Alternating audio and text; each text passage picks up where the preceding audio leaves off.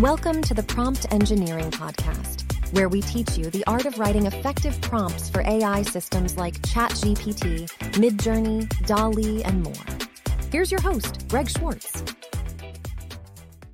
Hello, I'm currently sick with a cold, so I'll be speaking via AI. This time I'm doing it via the Descript app. This is a quick episode because I wanted to discuss OpenAI Developer Day and their mind blowing accomplishment, which you may not have realized yet. First, a few highlights of the opening keynote.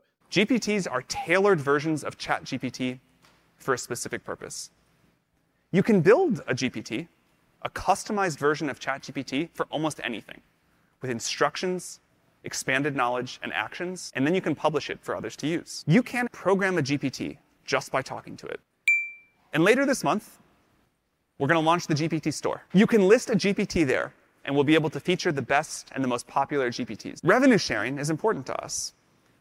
We're going to pay people who build the most useful and the most used GPTs a portion of our revenue.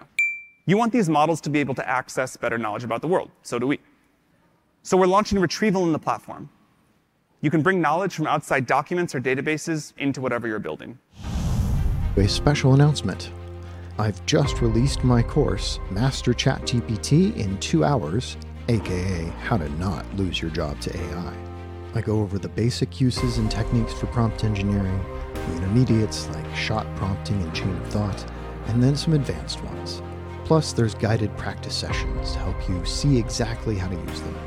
And by the way, I have a 60 day money back guarantee, so if you don't like it, let me know and I will give you a full refund. Normally, this is $145, but I've discounted it to $29. And for listeners of the podcast, use coupon PODCAST and you'll get $20 off. So for only 9 bucks, you can learn how to use ChatGPT. Take a look at the testimonials.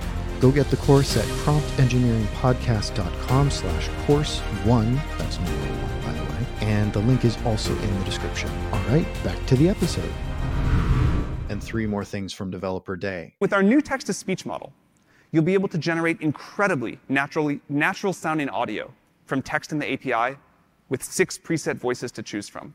I'll play an example. Did you know that Alexander Graham Bell, the eminent inventor, was enchanted by the world of sounds? So we're introducing Copyright Shield. Copyright Shield means that we will step in and defend our customers and pay the costs incurred if you face legal claims around copyright infringement and this applies both to ChatGPT Enterprise and the API. The Assistants API includes persistent threads, so they don't have to figure out how to deal with long conversation history, built-in retrieval, code interpreter, a working Python interpreter in a sandbox environment, and of course, the improved function calling that we talked about earlier. These are momentous moves. And there's more pricing, longer context window, and JSON mode. However, did you get the mind blowing news? OpenAI created a moat by dramatically increasing switching costs. Here's an explanation via a voice from ElevenLabs. Wikipedia defines switching costs. Customers might be less likely to change providers if the move will incur costs, delays, or effort. Until now, switching from OpenAI was one line of code, but no one else provides uploading files, threading, nor the GPT store. Before developers built that, now OpenAI does it and locks you in. If you're still unsure why this is so momentous, here is OpenAI's new text to speech to explain. OpenAI makes it easier for developers to build by providing those features. Threads is valuable because although many developers will still need an external database to store other data, for many uses, Threads is enough. File uploading is more valuable because it replaces very expensive alternatives like Pinecone and GPT Trainer, albeit only if you have 25 files or less. You can be sure that limit will increase. The biggest value is GPT Store. It not only makes it easier for people to find your app because it's in the store, just like the Apple App Store and Google Play Store. It allows you to create simple applications without doing any other work. Many startups have been trying to build that kind of experience, but none have even moderately succeeded. OpenAI, however, likely will. Altogether, they changed your choice of an AI provider from an easy to replace commodity to something with potentially huge switching costs. Even if OpenAI raises their prices, having to rebuild your application to store conversations, threading, or integrate a vector store, file uploading, would be very time consuming.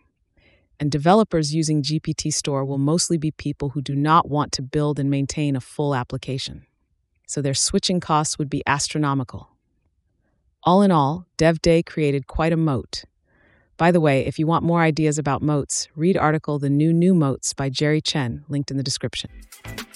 Thanks for coming to the Prompt Engineering Podcast, podcast dedicated to helping you be a better prompt engineer. I also host masterminds where you can collaborate with me and 50 other people live on Zoom to improve your prompts. Join us at promptengineeringmastermind.com for the schedule of the upcoming masterminds. Finally, please remember to like and subscribe. If you're listening to the audio podcast, rate us five stars. That helps us teach more people. And if you're listening to the podcast, you might want to join us on YouTube so you can actually see the prompts. You can do that by going to youtube.com slash at prompt engineering podcast. See you next week.